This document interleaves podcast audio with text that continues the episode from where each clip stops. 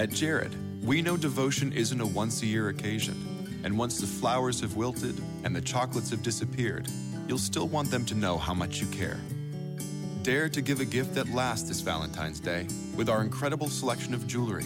From delicate rose gold to bold black diamonds, Jared has hundreds of pieces under $299 and exclusive collections you won't find anywhere else.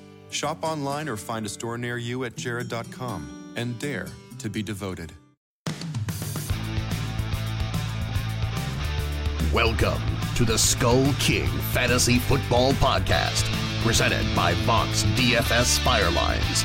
Now, here are your hosts, Justin, Stephon Gilmore go to the Patriots. Now that Mike Gillislee go to the Patriots, are they now just the farm club within their own division? Greg, He's one of these faux leading women. It's like, that's not Angelina Jolie or Jennifer Aniston. It's some girl that I would see at the Circle K. That's kind of Alshon Jeffery. And Ryan. there is absolutely no reason why OJ Howard should be drafted before Cameron Brate.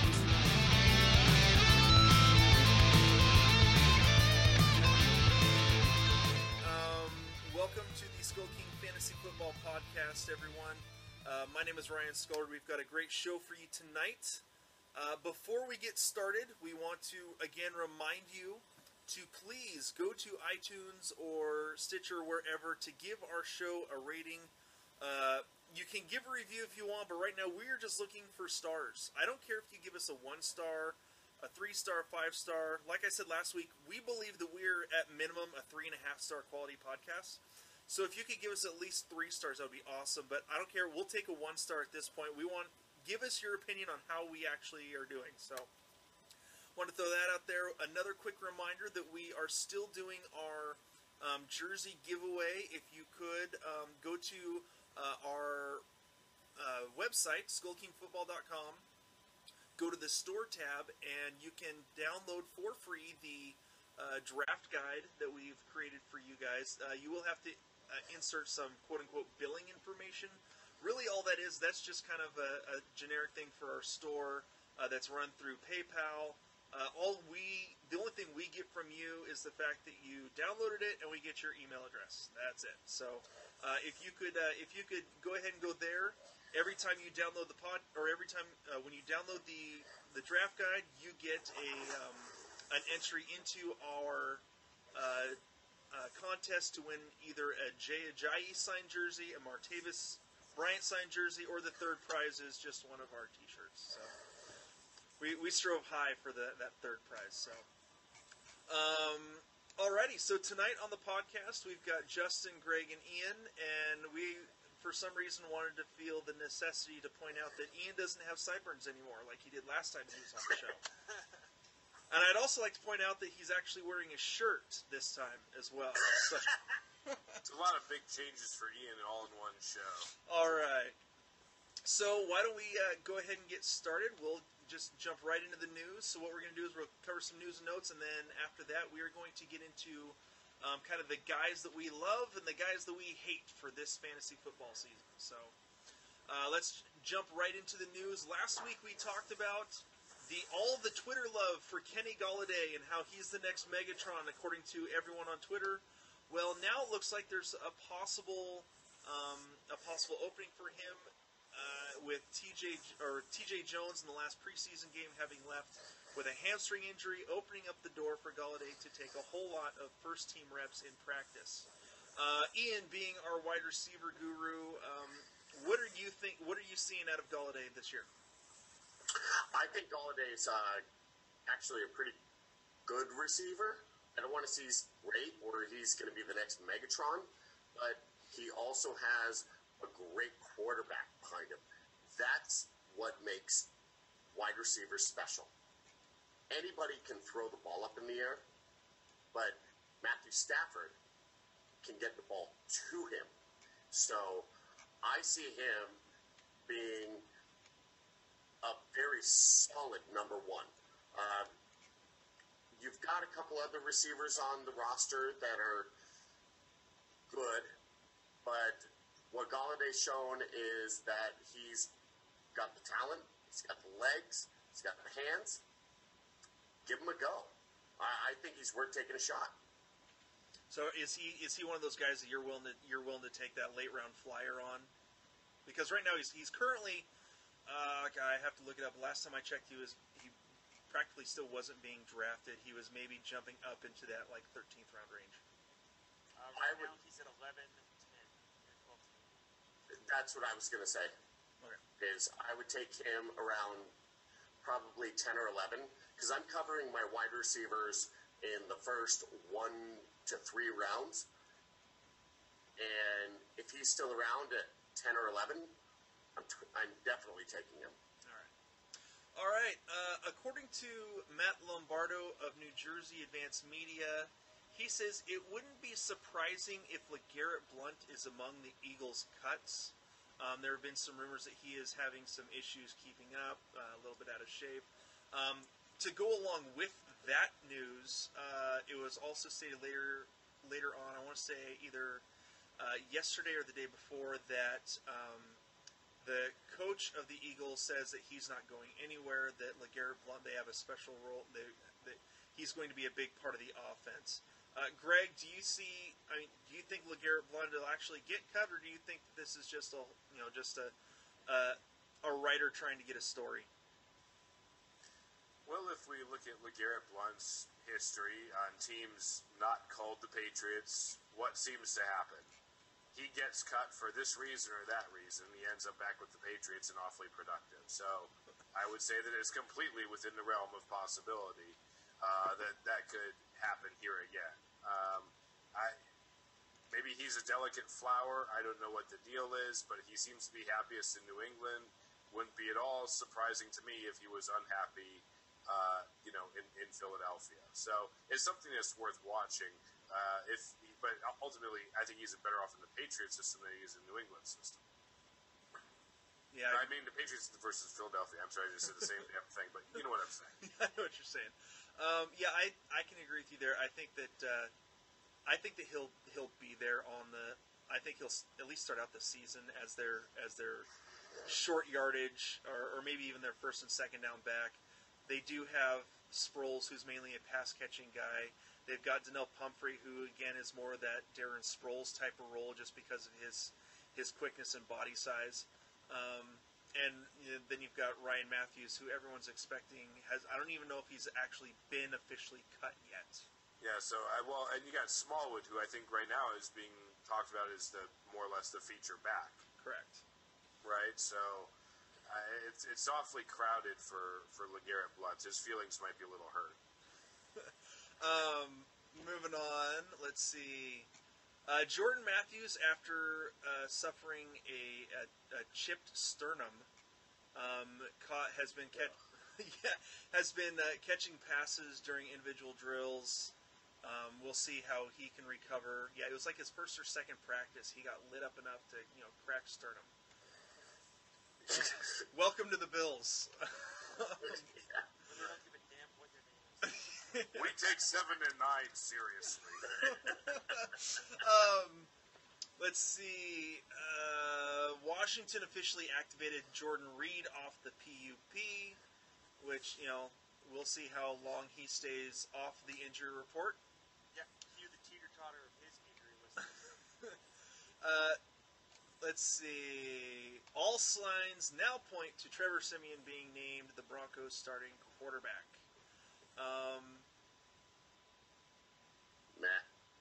Yeah, it's uh, Paxton Lynch has been viewed pretty much as a project because he was coming out of Memphis. It's not a pro style system.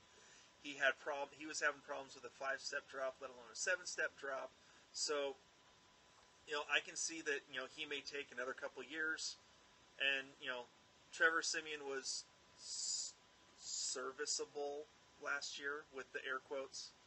Um, I'm not. I'm not. Uh, I'm. I'm somewhat trying to avoid the uh, the quarter the wide receiver situation in um, Denver because of it. I would too. Siemian can't be any worse than Alex Smith.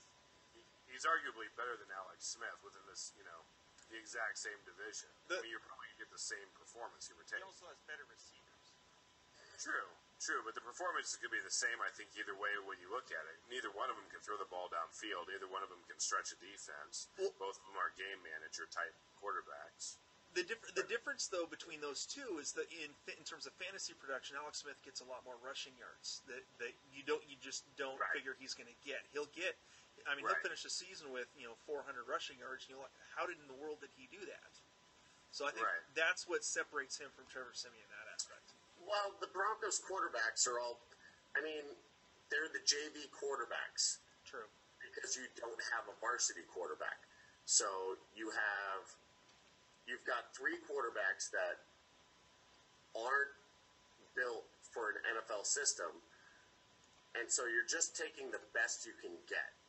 And if Trevor Siemian is that guy, then then great. But I mean, at the end of the day, it doesn't matter because you've got JV quarterbacks. I, I mean, bring in Tebow, the guy that's playing outfield for the Mets. You know, it, it doesn't really matter. Pretty much. They're not that good. All right. Um, this one kind of hurts me because I took this guy in the uh, in the Scott Fish Bowl. Blake Bortles has now been put behind Chad Henne in terms of the uh, in terms of the competition for the Jaguars quarterbacks. The reason I took him in the Scott Fish Bowl is it's a it's a super flex league where turnovers don't count against you. And so and so in, in that in that format, Blake Bortles the last two years has finished fifth and seventh in fantasy points, and so this year he's doing bad enough in camp that he looks like he's getting sat most likely, and that it'll most likely be Chad Henne's job. Luckily, I took DeShone Kizer, who looks like now he is going to be the starter for the Browns.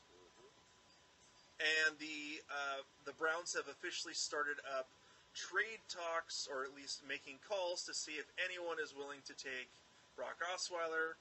What it really means is they're going to have to swallow his $16 million salary. At least they got a second round pick out of it. Right. I mean, Kizer is the first player in Notre Dame history to come out with two years of eligibility left. He was considered the most raw of these quarterbacks, and he's the one who's most likely to be starting in week one. Because if you've looked at these games, I mean, Osweiler is appallingly bad. Uh, I mean, appallingly bad. And Kizer, every time he's on the field, he's at least making something happen. He might not survive because a lot of it involves his legs and throwing his body around. But True. At least he moves the chains and he gives, you know, Browns fans a reason to actually turn on the TV. Osweiler is awful. I mean, he is, he's Mike Glennon bad. yeah. When Osweiler uh, took over for Peyton Manning, and he took that big contract uh, with the Texans, I was like, that's the best thing that he could do. Yep. Because he is not very good. And he took $90 million. Yeah, something like that. Yeah. So, yeah, I'd take it too. Because I'm not a very good quarterback, but I'm getting calls to be the Browns quarterback. Uh, all right, moving on. DeAndre Hopkins has not practiced since August 9th because of a hand injury. Um, how confident are, are any of you guys? We'll start with Justin on this one. How confident are you taking DeAndre Hopkins with either Savage or Watson as the quarterback in Houston? Well, I'm glad you came to me because it was a coin top, a coin toss between Hopkins and the other person for my not a chance on my roster. And Hopkins um, was the the one that I guess won out, but is still not on my roster. And so uh, we'll talk about the other one later. But in terms of Hopkins, I think everyone still reminds themselves, we're still remembering what he did in 2015, and is remembering that much, and thinks that just because Osweiler is no longer his quarterback, that he'll return to form of 2015, and that he'll be the number four, number five wide receiver value. And I just don't see it. Even with Tom Savage as his quarterback for the last five games of the season last year, he's still only got one touchdown.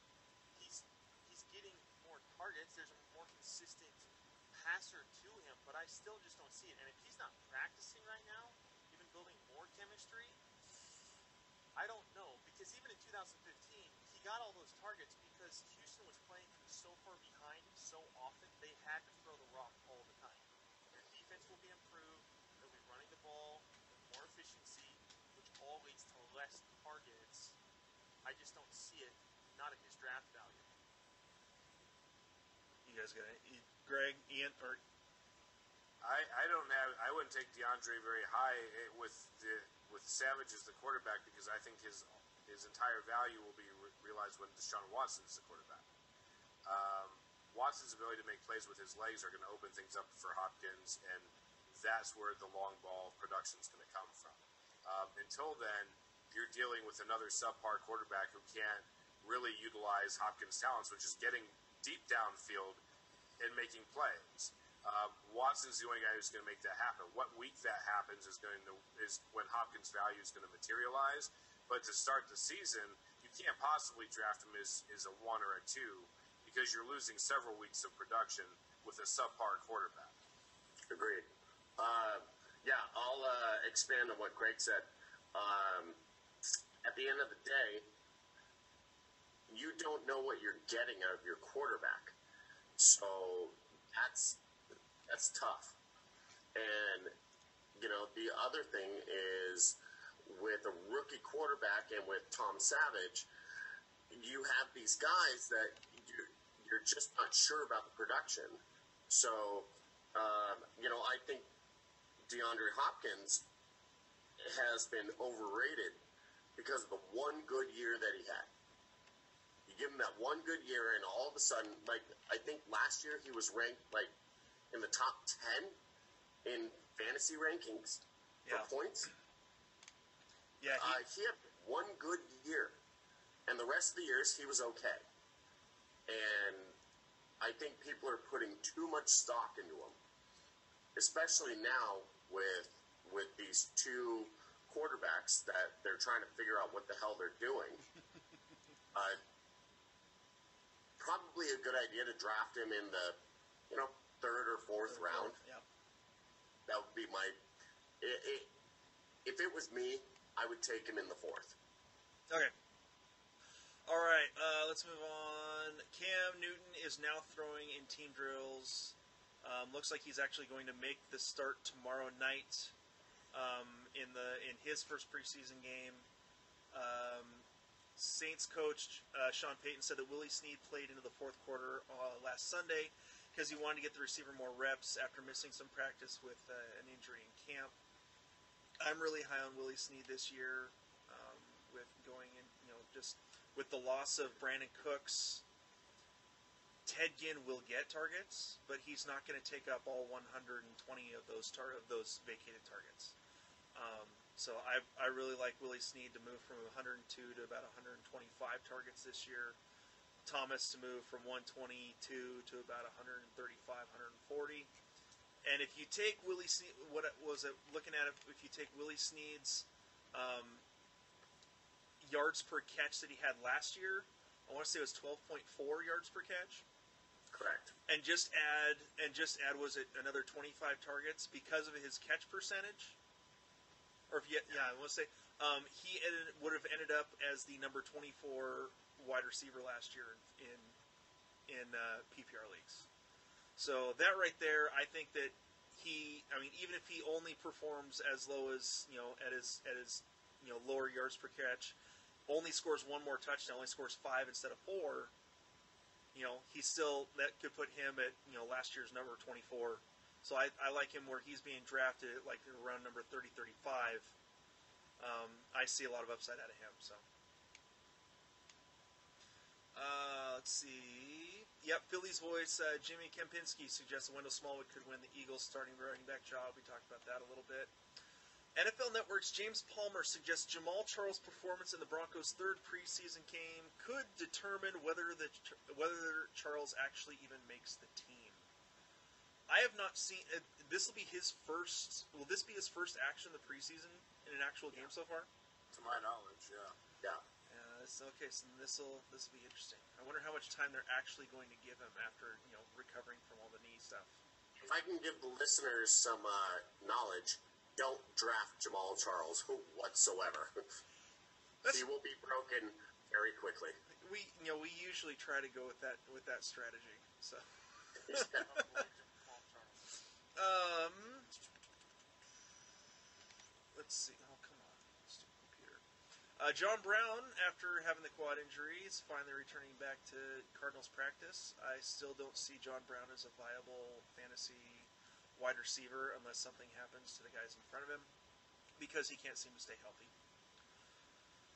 Uh, the Eagles acquired Seattle's 2018 fifth round pick in exchange for tackle Matt Tobin and a 2018 seventh round pick. So, uh, after George Fant tore his ACL in the uh, in the game this past weekend, where I believe it was our our just re-signed center who rolled up on the back of his leg to tear his to, to tear his ACL, um, we get a, a back basically a backup tackle for a backup tackle that we already had. So. You mean for the uh, tight end? Ball last year. I was going to say for the uh, the power forward that you had playing. Uh, Yeah, for, yeah. For the power forward, converted to a fourth, converted converted to a third round tight end, who Forrest Lamp, who's now out with a with who's now out with a, a torn ACL Yeah, in, in for the Chargers. Yeah, who who he worked with Lamp or worked with uh, Fant to turn him into a tackle, and yeah, so now they're both out with ACLs this year. That's awesome. Um, oh yeah, so here we go back to uh, back to uh, Legarrette Blunt. He's actually dealt with weight issues and has disappointed in practice. So that's why you know some people think that he's He's could been the same guy since he was drafted. Works for Bill Belichick. Um, let's see. Moving on, moving on, moving on. as a Boston guy, I take offense to that. Mr. Talcott.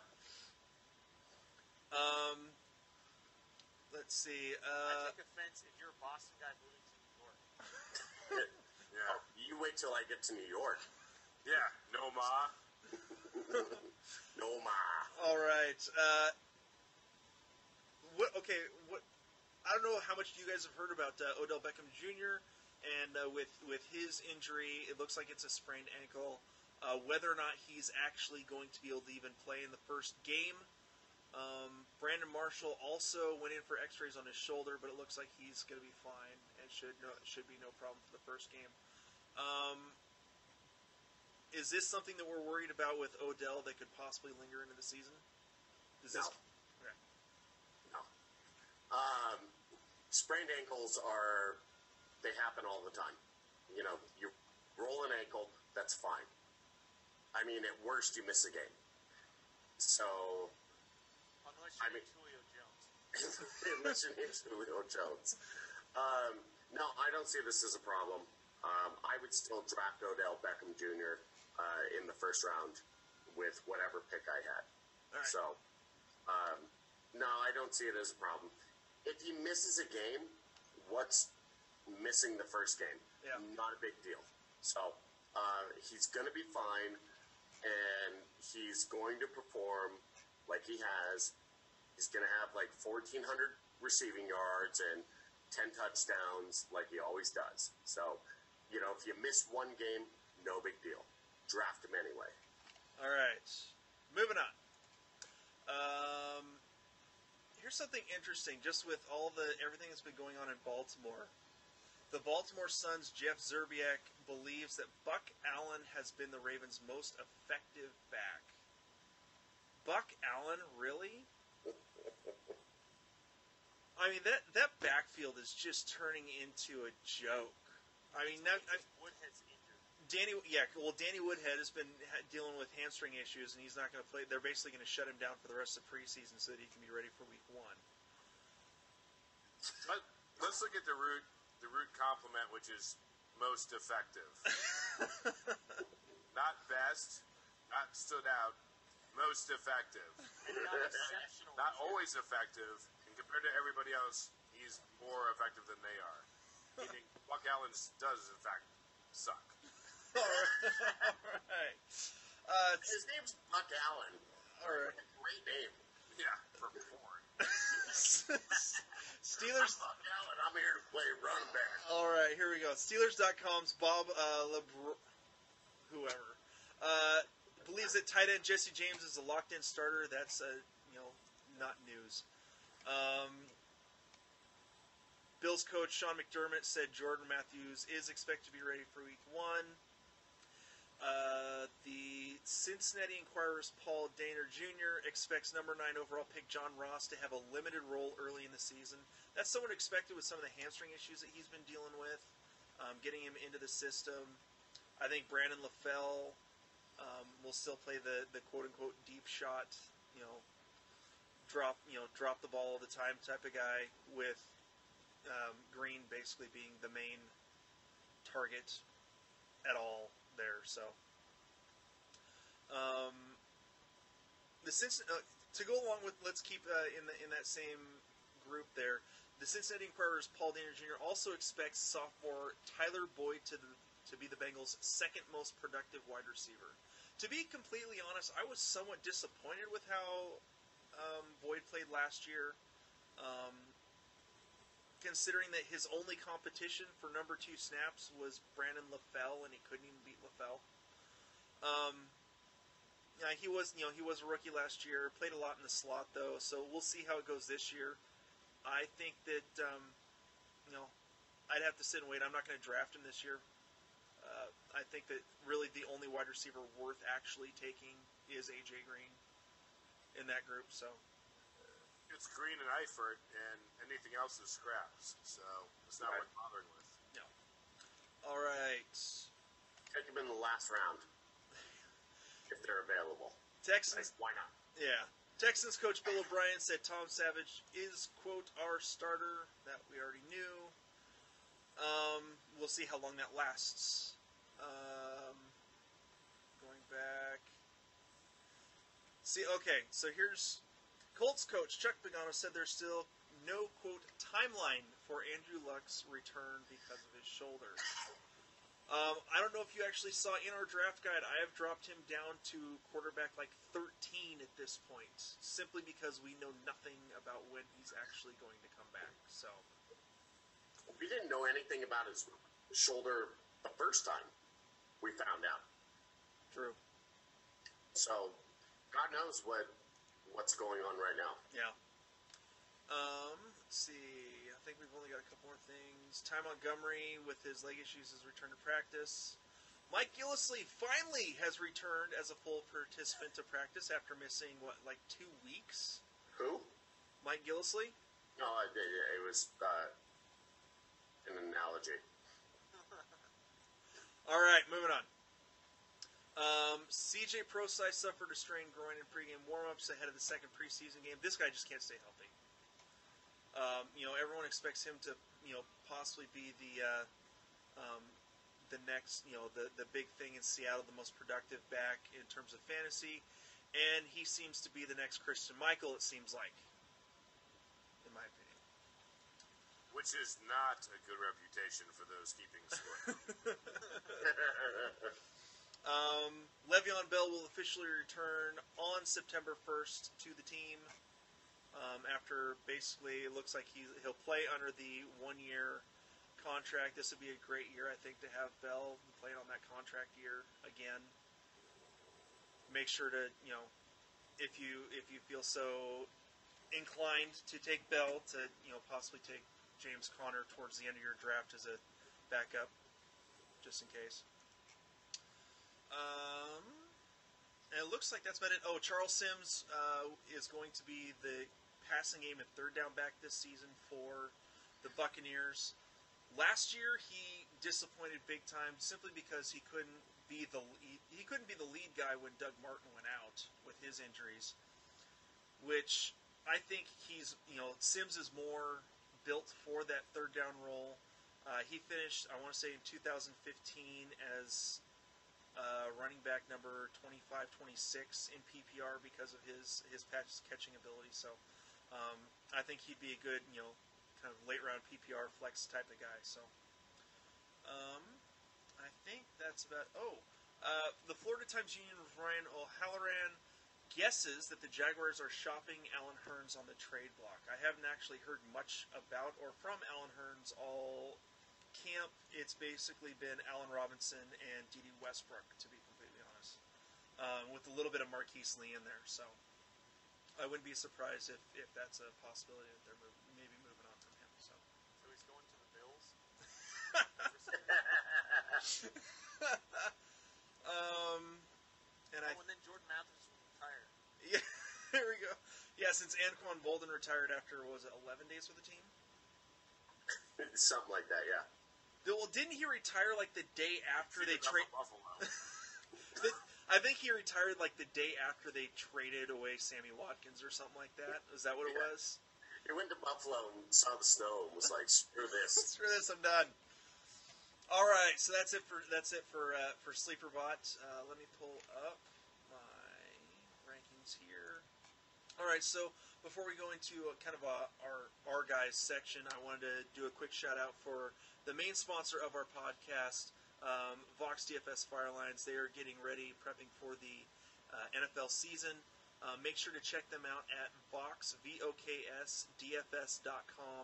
um, where I believe Brad is still doing this for us. For anyone, well, no, we're not going to go that way. Uh, for anyone that goes over there from us, um, Brad, uh, Brad uh, will make sure that you guys are well taken care of in terms of making sure that you have your DFS lines in order, giving cons- uh, uh, great consulting for your DFS lines. They do have some uh, line providers for you guys as well. Um, and they have a new guy on their staff that uh, has uh, really done well in DFS, and I believe has actually been in a couple of uh, couple of national finals for DFS. So uh, in the NFL. So uh, make sure to go over to uh, VoxDFS.com. Um, let them know that the guys from Skull King sent you over there. So. All right, so let's go ahead and get into our who we like and who we don't like. So let's go ahead and start. Why don't we start with the quarterbacks? Um, just start from the top, and let's go with uh, the guys that we like. And we'll start with uh, start with Ian. Who who's the quarterback that you are targeting in all your drafts this year? Tom Brady. In a heartbeat. Tom Brady, yeah, right? Tom Brady had two interceptions during the regular season. Granted, he played 12 games or 11 games. However, two interceptions, really? I'll take that over the regular season any day of any quarterback. If you would, if you do the math, that's maybe four interceptions over the course of an entire season. I'll take it. All right, Greg. I know he Well, probably Nor- took yours. Normally, normally I, I would go with Tom. I think this year he's he's looking at probably leading the league in touchdown passes at least. Probably not yardage, but at least touchdowns. Uh, but going deeper, uh, I'd probably go this year with Marcus Mariota. I think the addition of weapons that Tennessee has put into the passing game. You look at what Mariota was doing last year in his second year. You know, relative to say Jameis Winston, a much bigger step forward, I would say. Touchdown to interception ratio. Now you add a Decker, as well as talented, you know, the, the rookies with what Corey Davis and, and uh, Taywan uh, Taylor. I think you look at you know a, a lot more, you know, th- certainly 30 touchdown potential. I think um, sub 10 interceptions, and probably not, you know, maybe scratching 4,000 yards because they're a run heavy team. But I think Mariota finishes the season as a top 10 quarterback in fantasy. All right, Justin, who you got? Uh, I'm going with the other quarterback that's at the exact same draft position in the eighth round at six, and, and that's Jameis Winston. Um, he has a much improved wide receiver core, much like Mariota, uh, and and has passed for over 4,000 yards in the first two seasons.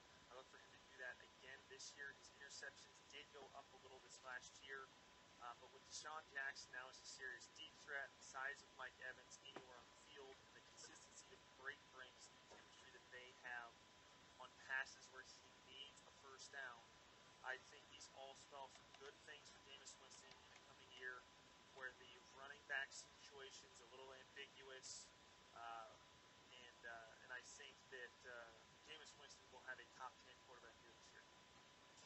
All right. Well, for me, uh, being a guy who tends to wait on quarterbacks, I mean, yeah, I would love to have. In one league, I will probably be going after Tom Brady, but that's also because it's you know, I get half a point per completion in that league. So, um, in those type of leagues, I go quarterback heavy. In just regular standard, in terms of in terms of uh, quarterbacks, regular scoring, I'm probably going back to the well from last year and hitting up Matthew Stafford again. Um, you have Ameer Abdullah back as the running back. If Ameer Abdullah can't stay healthy, your only other really running backs that you have left in terms of actually being able to run the ball are Zach Zenner, who's been inconsistent, and uh, was it Washington, who can't stay healthy. So then you're still stuck with Matthew Stafford in an Air Coryell system, throwing the ball all over the place to Theo Riddick, Golden Tate, who's going to you know pull down another 90 catches this year and over 1,100 yards. Um, you've Somebody's wife. got you've got you've got Marvin you've got Marvin Jones who has he's shown a lot a lot who Marvin Jones really worked on his craft this last year. I don't know how that's going to actually spell out on the field um, after working with Randy Moss all off season. But if he can even put together half of what he did in the first four games last year and just do that for an entire season, it'll make it'll he'll make him extremely productive, and I think that'll really help out Matthew Stafford. And then plus you've got you know the addition you know if you've got Eric Ebron who can actually get in the end zone, uh, you've got uh, Kenny Golladay who's showing big things this year, and then you've also got uh, the addition of uh, the new tight end they just drafted, uh, Michael Roberts, who is an absolute monster in the red zone as well. So, for me, I'm willing to go to punt a little bit on, on quarterback and take someone like Matthew Stafford, who I think could throw for 4,600 yards. Um, and the one thing that killed him last year is he sprained his middle finger on his throwing hand last year, still played through it. Before that, his efficiency was off the charts. It was that it, that that injury that really knocked him down last year, and he still finished as the quarterback number 11. So. All right, Ian, quarterback, you are absolutely avoiding. Bortles. I will not draft Blake Bortles for any reason whatsoever. Okay, is there anyone higher up the list that you would avoid? Cutler? I need, Technically, Cutler is higher up the list. I know. technically, yes. Technically on the list. Um, let's see if there's anybody qualified to play quarterback that I would not draft. Um, you know, I have a hard time with Aaron Rodgers, and I know that's a odd pick. Not necessarily. And the reason is um, Jordy Nelson is 32 with a torn ACL or recovering. Um, the wide receiver core isn't great. Uh, he has Martellus Bennett as his tight end, who can be a good tight end, but isn't hasn't been necessarily a great tight end. So um, I'm I'm sitting out Aaron Rodgers. All right. Greg. Uh, my lone touch isn't going to go well with a couple of you guys. Um, that's Russell Wilson. Um, I think for where I, I don't see him as you know, from a fantasy standpoint, putting up the numbers that are necessary to to be worth drafting. I think he's a stream worthy quarterback, but I can't see I can't see drafting him uh, where he goes. I think he's somewhere around that 25 year, 25 uh, passing touchdown year guy, not what we saw a couple years ago. Um, and I think ultimately, when you look at that offense, the running game, which loaded with injuries and, and really no consistent answer there, and that was their identity when, when Lynch was there. And um, the weapons in the passing game really aren't all that. I, I think the offense is relatively pathetic, to be honest. Uh, so I can't see him being as a, a top week in week out fantasy starter versus where his draft value is. You can find better value much lower than him. Cam Newton, who we have eight spaces later, I can virtually guarantee you is going to finish higher this year. All right. Well, Justin just fell off the face of the earth. You still there, He buddy? was abducted by you. Yeah, I'm still here. I'm still here. All right, you're muted. Your turn. And you turn off your camera Uh, too. The uh, who I'm uh, looking to. This is who we're looking to avoid. Avoid. avoid. Uh, I'm not going to touch Cam Newton with a 10 foot pole, um, and that's because they're looking to keep him in the pocket. And he can't. He has not proven himself to be a a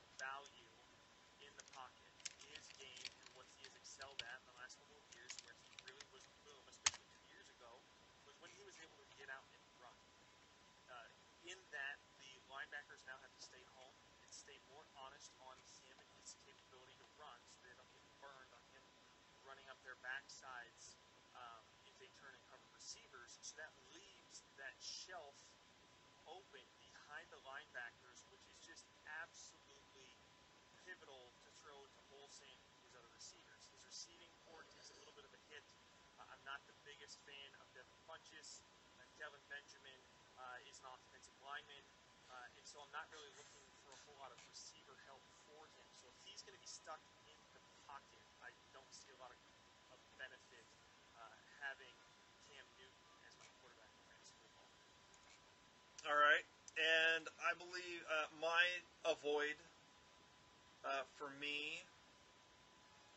I keep going back and forth on these. I mean, for me, it's Andrew Luck. To be completely honest, I'm going to avoid him just because we still don't know anything about his shoulder. Again, there's no timeline. Um, I'm willing to take a guy that I am pretty sure you know can can make it through a season. Um, you know, and again, injuries happen, and there's no you know predicting when injuries are going to happen. Um, but I, you know, I like the durability of Matthew Stafford. I, you know, Andrew Luck's offensive line has allowed him to get the crap beat out of him the last few years, and so for that reason, I'm avoiding Andrew Luck. So, all right, moving on. Next, running back. Running back you like, Greg. Who are you targeting? All right. So, running back that I would be targeting would be one Christian McCaffrey. Um, I, I was high on him coming into the draft. I think what I've seen speed wise from him in the offseason is impressive. I think that he's a guy that you look at that can realistically have 70 receptions, uh, 1,500 yards easily from scrimmage, and 10 touchdowns. Uh, I think his potential in that offense, because partially of what Justin says, you know, Carolina wants to keep him in the pocket. That's a luxury you can afford now with the guy who's that big of a weapon operating in that open space just outside of the pocket. So, uh, if if that is indeed the case, I think McCaffrey ends up being a huge weapon this year and is, is certainly a guy who's going to contend for Rookie of the Year. All right, Ian, who's the running back you're targeting? Uh, David Johnson. Uh, honestly, McCaffrey is number one, but uh, I'm going to go with David Johnson as number two. And the reason is David Johnson, uh, he works with the quarterback who's 900 years old and can't move. So he can catch passes, he can run the ball. He looks like Barry Sanders when he moves. So I'm taking David Johnson. If I if I've got the you know one of the top five picks, Taking Dave Johnson. He can catch passes, he can move, he can run. He's going to have 1,400 yards from scrimmage. He's going to have uh, four or 500 yards uh, receiving. Easy money. All right, Justin, who's the who's the running back that you're uh, you're looking at this year? Uh, to, to touch on the David Johnson piece, uh, I, I don't know if he's available after the, the first pick, honestly. um, but uh, I also think he's going to have. They're looking to push him up to a thousand yards, which is very, very possible if Receiving yards, yeah. Jaron, or Jaron Brown is the number two receiver, and so they're going to look to add him a little bit more in the passing game. Um, but to go back to my pick, uh, I just changed it. I, I went with Danny Woodhead because he's a PPR monster, and realistically, he could lead the the Ravens in receptions this year, um, just because of Flacco's ability to use the uh, to use the running back in the passing game. But I'm actually gonna go uh, with Browns running back Isaiah Crowell. And there's a couple of reasons. They made some additions to the offensive line. DeShone Kizer, who's an inconsistent rookie quarterback, is looking to be the starter, so they're going to look to rely on the running game a little bit more. Even with Duke Johnson's pass catching ability, there's been a lot of talk about moving him over to a slot receiver role and less out of the back. And, and Isaiah Crowell can catch the ball out of the backfield and looks to make a huge leap forward. And currently is going around three, and I see him as a top 10 running back. So I would go and target Isaiah Crowell in all your drafts. All right, just a second. Let me turn off this dinging. There we go. All right. If I could make one little comment, I would I would amend Justin's statement from saying um, Joe Flacco's ability to utilize the running backs as much as it is his inability to utilize wide receivers. and you just throw it to the closest possible guy. But Alright. either way, it's the same end result. I just Joe Flacco deserves no credit for like doing something properly. Why do you think Pitta was of value last year? he was the second closest target. Help me! Help! Help! Take the ball. It's like when you used to watch Mark Jackson play with Patrick Ewing in the NBA. He'd be like, Ewing! Ewing! And just like frantically like throwing the ball. He's like, Just Uh, throw the ball up in the air. there you go. Exactly. All right. So so my my running back that I'm targeting in all my in all my leagues again it's more because I am a I am a wide receiver first guy and I love I love trying to find the um, the guys that are going to come out of nowhere. My running back that I'm targeting in all my drafts is Kareem Hunt because I really do think that he is going to take over um, Spencer Ware's position in Kansas City. Um, he has been getting first team reps since camp started. Um, has played really well in the preseason. Has already taken over Charcandrick West, West's pass um, catching role, um, and can and does not have the fumbling issues that Spencer Ware showed last year. I believe Spencer Ware had lost three fumbles. Um, was it three? Yeah. Ha, nice. Um, you know, so lost three fumbles. Uh, Kareem Hunt lost one fumble, or got, had one fumble his entire college career, and he recovered it. And in that game, it was like a snowball, which is the only fumble that he had. So um, Kareem Hunt knows how to take care of the ball. I think that by week four or five, he will be the starter, and he's been my my pick basically all season to be this year's Jordan Howard. So. Um, okay, so who's the running backs that uh, no one is going to touch? Justin, we'll start with you. Well, I'm going to piggyback right off the statement you just made. The, the one there's not a chance on my roster is Spencer. Um, a lot of the same reasons that you said. Uh, we're believers in Kareem Hunt.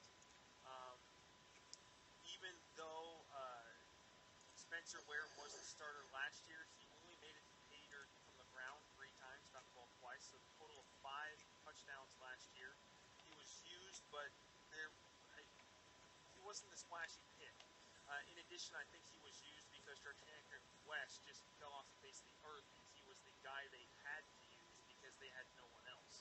This year, they have someone else in Kareem Hunt, and in Charcandrick West has fixed his issues. Last preseason game, he ran for 113 yards and seven attempts, which is really, really good.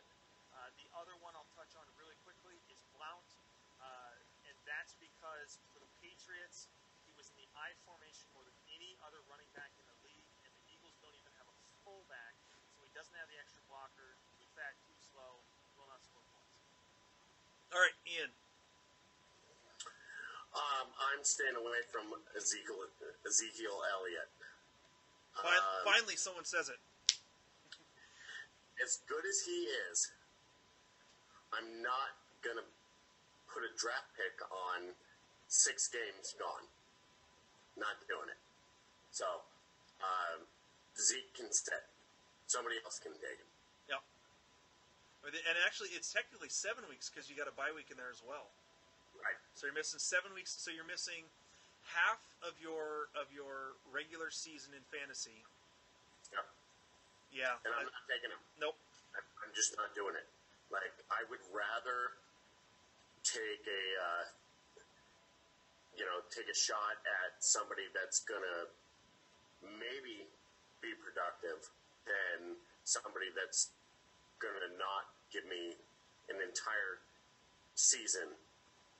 I'm not doing it. So, all right, Zeke. All right, uh, Greg. Who's who's your running back? You are not going to uh, not going to touch. Um, for me, it's Melvin Gordon. I think if you look at where he's going in drafts, if you look at where he's ranked um, among running backs, I think he's incredibly overvalued. Uh, if you look at last year, he had, you know, he only played 13 games, but he had 70 more rushing attempts. He had sub four yards a carry, less than a thousand yards. Uh, he had uh, what 20 more targets in the passing game.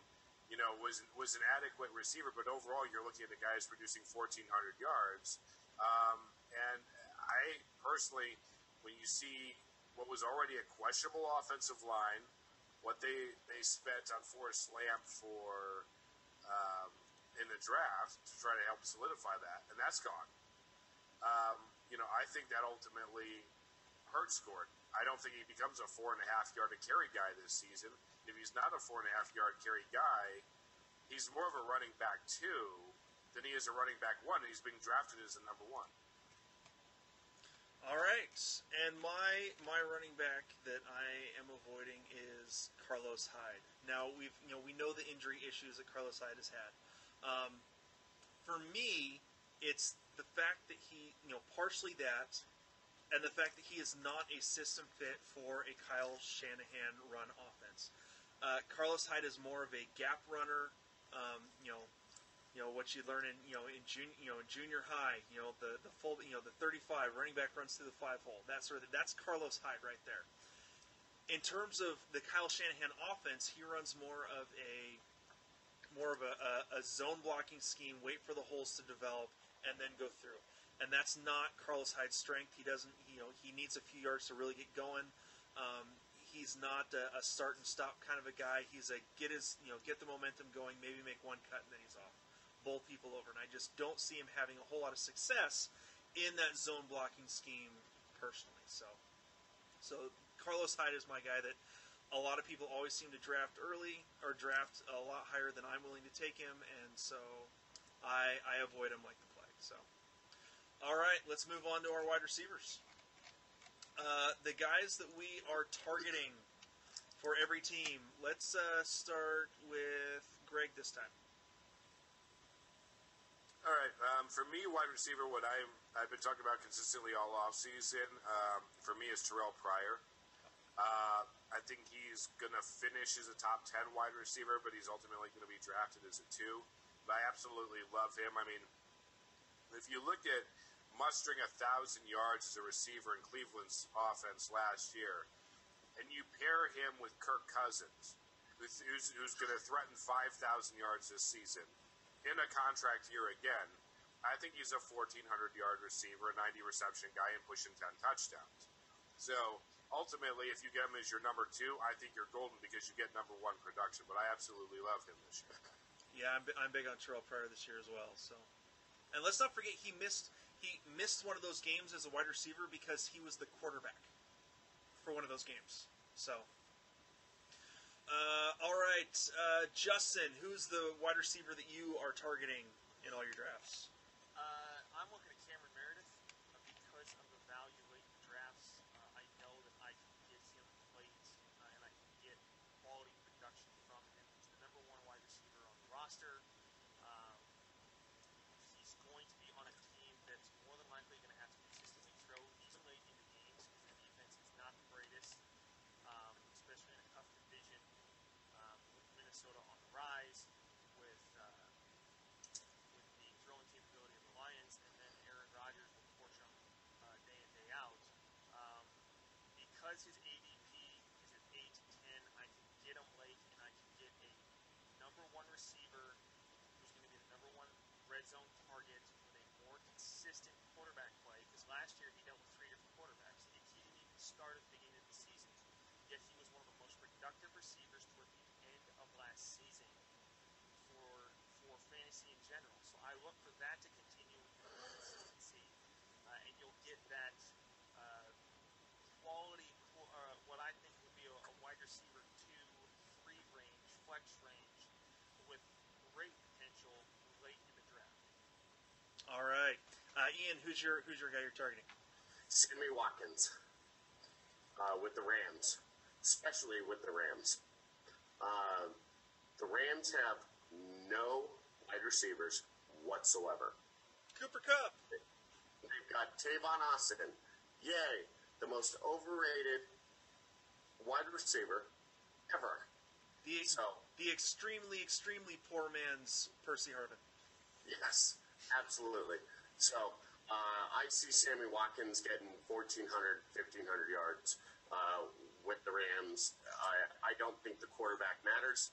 I think I could play quarterback for the Rams and just huck the ball up in the middle of the air, and he'll go get it. because he's got the hands, he's got the speed. So um, I'm targeting Sammy Watkins. All right. Uh, for me, it's really it's between two guys, and, and I had them number 25 and 26 in our in our ranking. Well, that's for standard. Let me go to let me go to the PPR for wide receivers. Um, 26 and 22. So um, we already talked about Willie Snead and, and my love for Willie Snead right now, and how I'm looking at him. Um, and we talked about what his stats uh, could possibly provide uh, this year, just with an increase in targets with uh, with Brandin Cooks gone. But I think I'm going to go with Tyrell Williams. He is the deep threat in San Diego now. Um, you have Allen back, um, but who knows if Allen can stay healthy?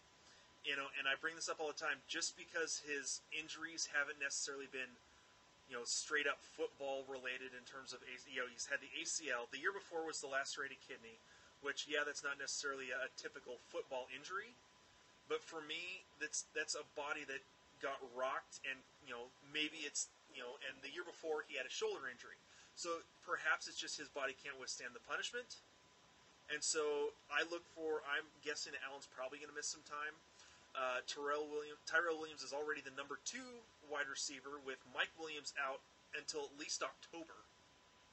And so uh, with his uh, with with Tyrell playing last year, I want to say uh, we went over this in the preseason. He was in the top two or three in terms of yards after catch last year, um, and had you know in 69 catches was able to produce as many, uh, uh, just about as many yards as Demaryius Thomas last year. So um, I am targeting Tyrell Williams uh, because you can, again he's another guy that you can get later in drafts. So all right, wide receiver you are avoiding, Justin.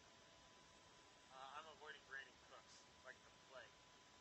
Um, I just don't see his draft value being there at the uh, the three range currently being drafted uh, at the end of round two or beginning of round uh, three. Uh, and here's why: Brady loves his checkdowns. Brady is a great facilitator at spreading the ball around. There's no way to consistently grab a receiver or a running back to get consistent value. Edelman has the most consistency with him. Um, Brady has more tools at his disposal uh, out of the backfield this year. We see the acquisitions of Gillislee and Burkhead, who I think uh, has an outside shot to make some, some really good impact this year uh, out of the backfield. Um, other than Gronk, um, who's a huge target at tight end, the you know Brady loves his uh, his running backs, and then there's not a lot as there is as, this, as there was with the Saints in terms of targets to receivers. So this year, Brandin Cooks will get way less targets, and I think that leads to less production. Yes, he'll be on a more effective offense, may get some more touchdown potential, but in the end zone, they're going to throw to Gronk for larger targets than Brandin Cooks. So I don't see his value. I don't, don't see him as a top 20 receiver this year, um, just because there's just too much to go around, even with Brady as the number one quarterback. Ian, who's the wide receiver you're avoiding? Alshon Jeffery. Man, we're all on that page, aren't we? Uh, not going to draft him for any reason whatsoever. Um, the quarterback, Carson Wentz, is uh, he's good, but he's a kid. Uh, Alshon also injured all the time. So, you know, as good as he is, he's what six five. He's got arms for days. Uh, he just he's not gonna he's not gonna produce in Philadelphia. So, uh, you know, as much as I like him, and I do like him, I liked him when he had Cutler as quarterback. Sorry, Greg. um, he was, good, but um, I don't think that he produces in Philadelphia. Well, that's a pretty much consensus around around the around the entire Skull King organization. So, That's because Alshon Jeffery did well when he was the decoy from a legitimate number one receiver like Brent Marshall. Right. And Exactly. that's not going to be brought by Torrance Smith. Right. right. It's like when the girl that's a seven brings a five to the bar. all right, Greg. Greg, who's who's your uh, wide receiver you're avoiding? Well, I think if we're going with the, the concerns about Andrew Luck, then it has to extend to T.Y. Hilton because just the backup quarterback situation in, in Indianapolis is dreadful. So you can't treat T.Y. Hilton as a legitimate number one when you look at the guys coming after him is better options. Um, you know, Amari Cooper's a better option. Terrell Pryor's a far better option. So uh, I would not take T.Y. Hilton as, um, as an elite wide receiver given the concerns about Andrew Luck. Uh, but I will say about Brandin Cooks and about uh, Tom Brady, I will say this as a word of caution. There is exactly one time, and only one time, that Tom Brady has played with a legitimate downfield threat, and that was Randy Moss. Randy Moss had no problem putting up numbers. Now, Brandin Cooks is not Randy Moss, but the surrounding the, the surrounding cast, the surrounding cast, and the concept is still the same. So the offensive capability is still there. So even if he put up you know, let's play the 70% of Randy Moss game. Those are fat, fat numbers um, for a wide receiver. That's I, I think Brandin. I wouldn't take Brandin Cooks as my number one, but if he's your number two, I think you got to like him a lot better in this system than what I had him in last year, which was as a number one in New Orleans. I think he's better off in New England. All right, my my avoid is Davante Adams of Green Bay. Simply because 12 touchdowns for a number two receiver, I don't believe is sustainable. Even with Rod- even with Rodgers throwing the ball, um, he finished with 997 yards last year, um, 12 touchdowns.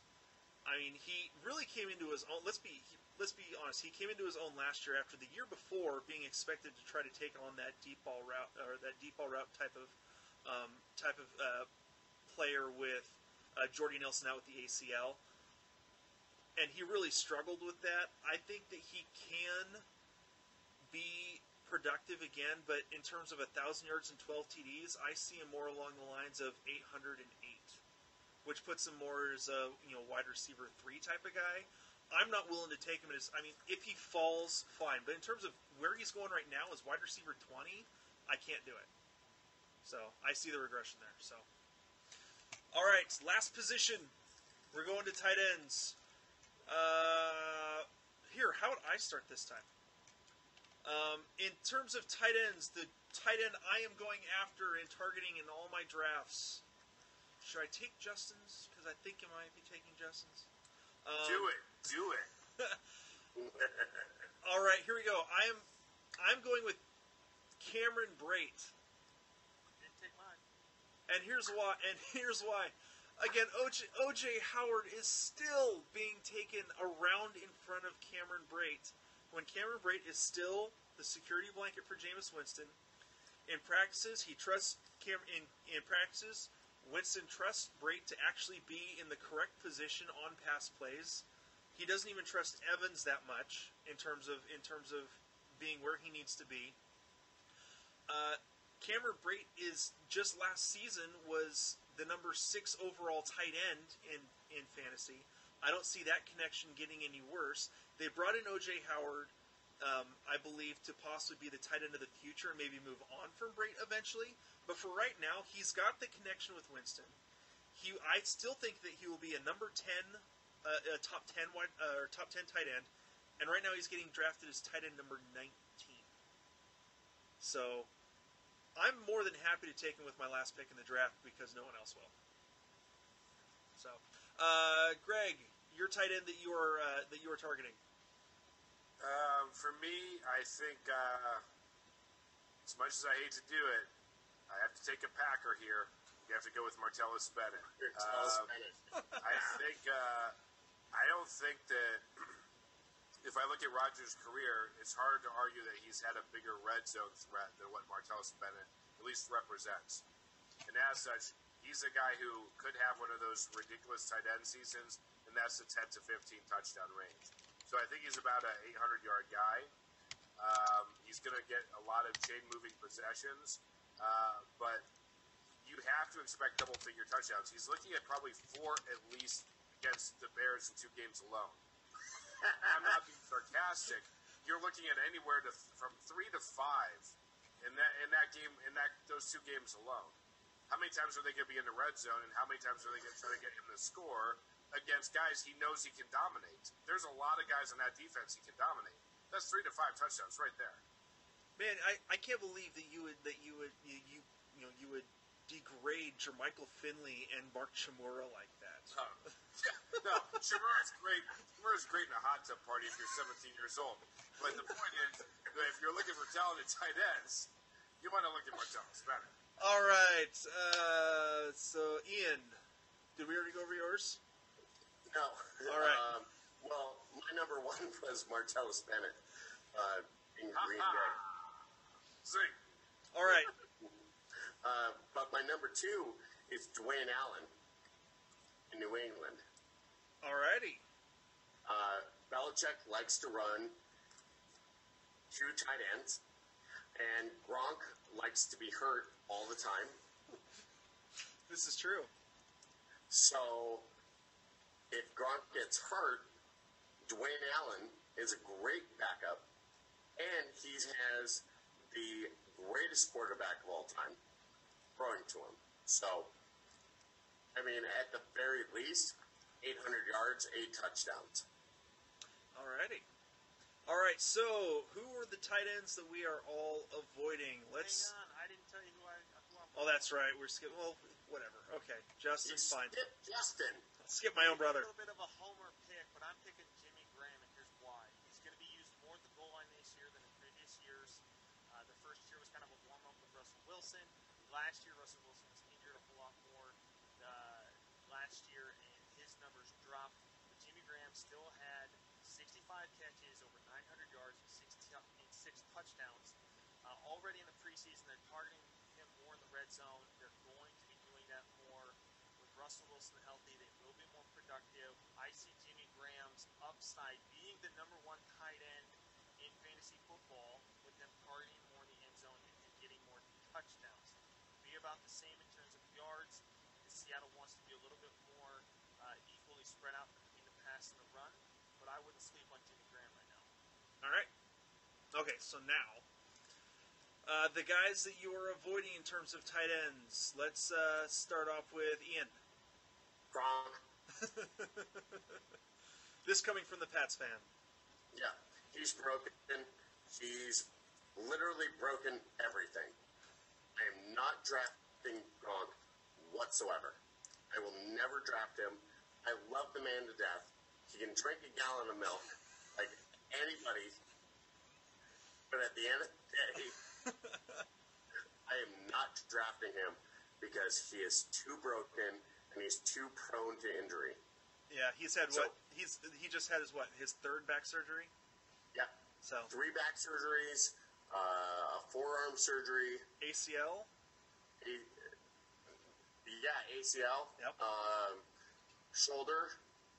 So, uh, yeah, as much as I love him, I'm not drafting him. Well, no, let's not forget his punctured lung last year too. Oh yeah, that.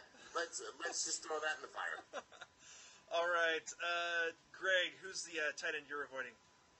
Um, I, I'm going to leave the obvious of uh, of Jordan Reed kind of out there. Um, if we're playing injured guy tight end, there's a lot to choose from, and I think Tyler Eifert falls into that group because he represents a relative value play that represents the same amount of injury potential with lower upside.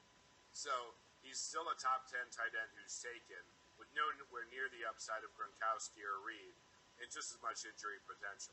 So I would sooner, if I'm going to take my risk, if I'm a guy who just like likes to stunt drive tight ends, right, and wants to pick up one of these guys, I'm going to spend it on Gronkowski relative to the other three, the other two.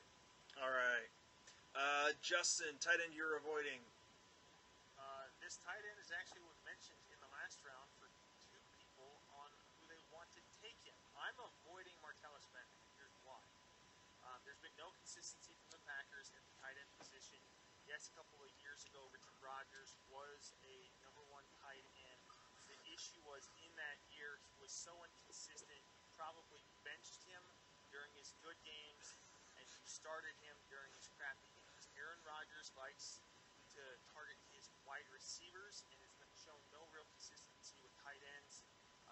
yes, Martellus Bennett is a freak of an athlete, uh, but I'm once again always looking a little bit later in drafts and looking for someone a little bit more consistent. Uh, and so that's why I think Martellus Bennett can be a little bit of a bust where he's currently being drafted, so I'm avoiding. All right, and then for me, I've already talked about how I'm avoiding OJ Howard and taking Cameron Brate, so I'll kind of leave that one off there. Uh, for me, if I had to pick uh, I'd probably go with Jack Doyle, and again, it's go it goes back to the T.Y. Hilton thing with uh, Jack Doyle. His value is tied for the most part to Andrew Luck, and so Andrew, if we still don't have a timeline on Andrew Luck, we don't know what what um, you know Tolzien, I believe, is their backup quarterback. We don't know what he's going to be able to produce, if anything, um, for for any of the receiving guys um, for the the Indianapolis Colts. So for me, it's Jack Doyle. So. Uh, all right, so that that was our episode on you know guys we like and guys we well pretty much hate. We'll just put it that way. Um, uh, that uh, that wraps up for this show. So uh, we want to make sure you guys uh, check us out on uh, iTunes, Stitcher, Google Play, TuneIn. I think that's all of them. We'll make sure to get this also posted up to YouTube. Um, again, uh, on behalf of Greg, Ian, and Justin, my name is Ryan. And uh, thanks for joining us for the Skull King Fantasy Football Podcast, and we'll uh, see you guys next time.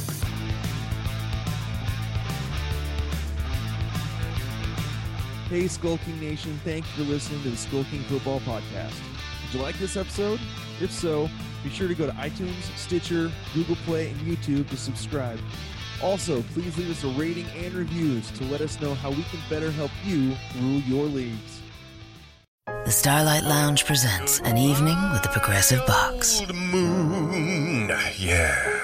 That's Hugo, tickling the ivories. He just saved by bundling home and auto with Progressive. Gonna finally buy a ring for that gal of yours, Hugo? Send her my condolences. Hi-oh! This next one's for you two. There's a burglar in my heart. Thank you. Progressive Casualty Insurance Company and affiliates. Discounts not available in all states or situations. At Jared, we know devotion isn't a once a year occasion. And once the flowers have wilted and the chocolates have disappeared, you'll still want them to know how much you care. Dare to give a gift that lasts this Valentine's Day with our incredible selection of jewelry. From delicate rose gold to bold black diamonds, Jared has hundreds of pieces under $299 and exclusive collections you won't find anywhere else. Shop online or find a store near you at jared.com and dare to be devoted.